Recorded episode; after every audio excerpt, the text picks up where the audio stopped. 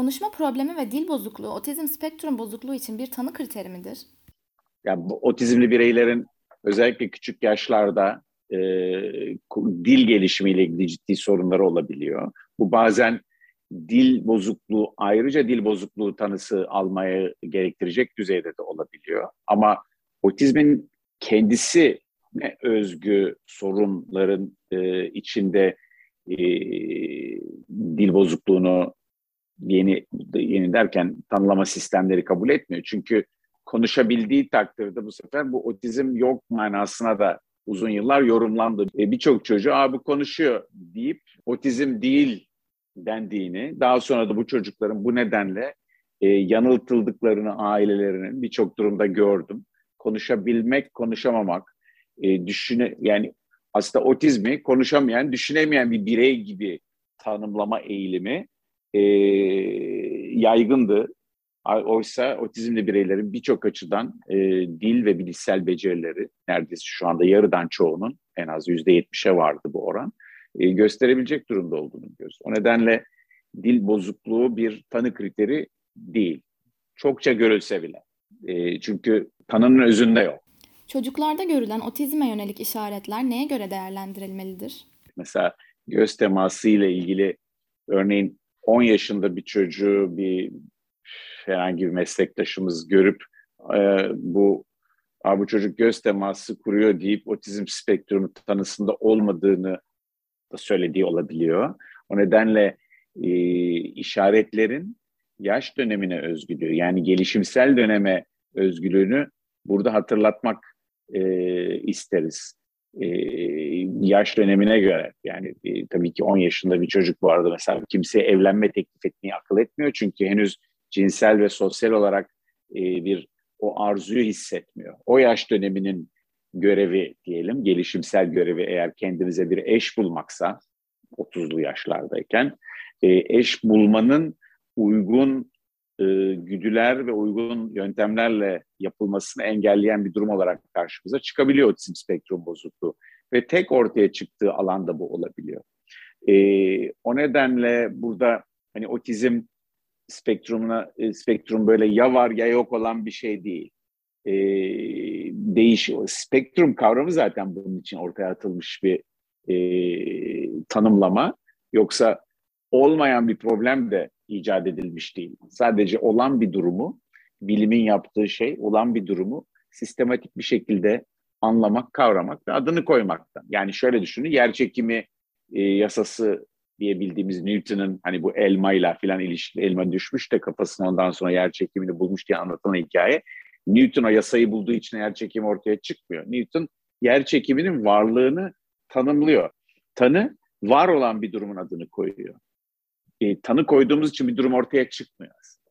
Genellikle bazen ailelerimiz e, tanı konmasını o nedenle bir e, zaten bildikleri, bize başvurdukları bir durumun adının konması şeklinde gördükleri için bazen üzülebiliyorlar. E, keşke böyle bir şey yapmasaydık diyen mesela raporlamalarla da ilgili böyle sorunlar ortaya çıktığını biliyoruz. Ama sanırım e, bugün e, belki vurgulamamız gereken çocukların ve gelişen bireylerin, sadece çocukların değil, yetişkinlerin de hakları var. Sağlık, eğitim, toplumsal yaşamın içinde üretken e, bir birey olarak yer alabilme, başkalarıyla ilişki içerisinde yer alabilme haklarını en iyi nasıl kullandırırız? Bunu sağlamak için bir kavram, tanı. Otizm spektrum bozukluğunda kullanılan en önemli yöntemler nelerdir? Otizm spektrumunda en önemli e, yöntemlerden birisi biliyorsunuz davranış modifikasyonu ya da davranış yönetimi. İşte bu ABA denen tekniklerle yapılan çalışmalar. Bunlar etkinlikleri e, daha fazla çalışılmış. Ancak son dönemde başka yöntemlerin de e, benzer araştırmalarla desteklenmesi sebebiyle e,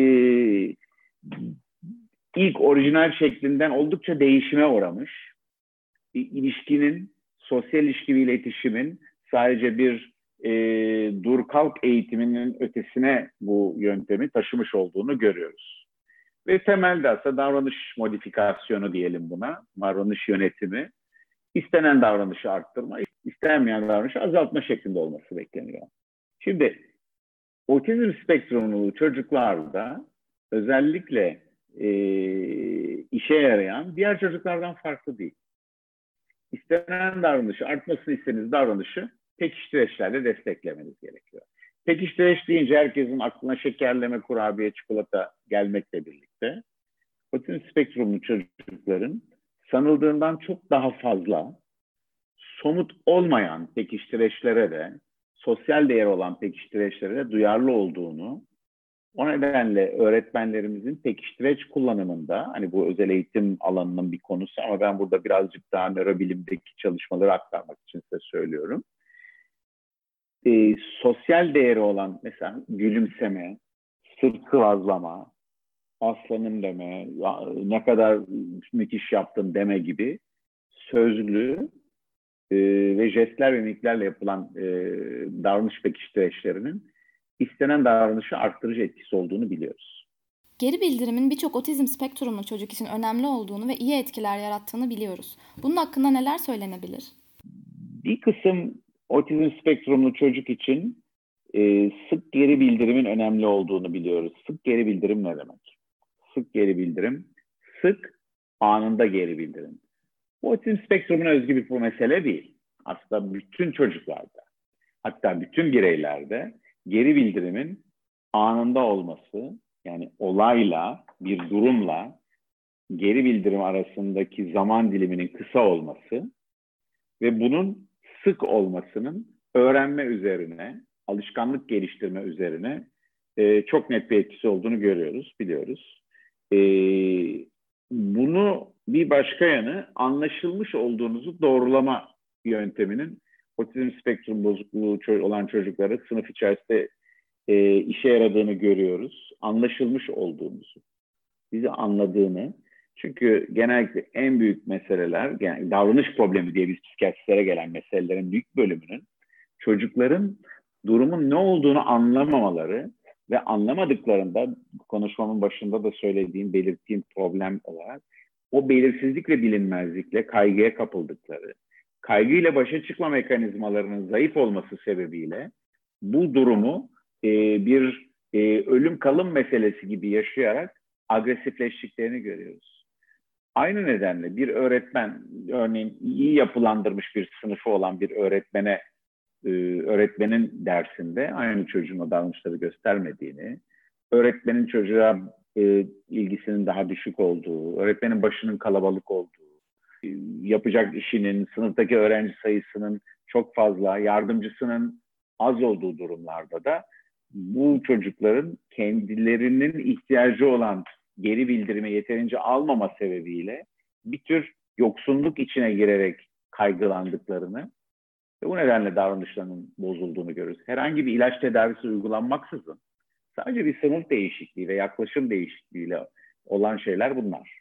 Yoksa e, ve birçok öğretmenimiz de aslında bildiği, nasıl yapılacağını bildiği birçok tekniği sınıf ortamının elverişsizliği, kendisinin desteksiz kalması ve başka birçok e, sebeple yapmakta zorlanıyor. Bu kesit Yankı Yazgan'ın Tohum Otizm Vakfı ile 2022 yılında yaptığı Otizmde Güncel Konular Sempozyumundan ve 2021 yılında İstanbul Öğretmen Akademileri ile yaptığı Otizm Spektrum Bozukluğunun Tüm Renkleri başlıklı sunumundan derlenerek hazırlanmıştır.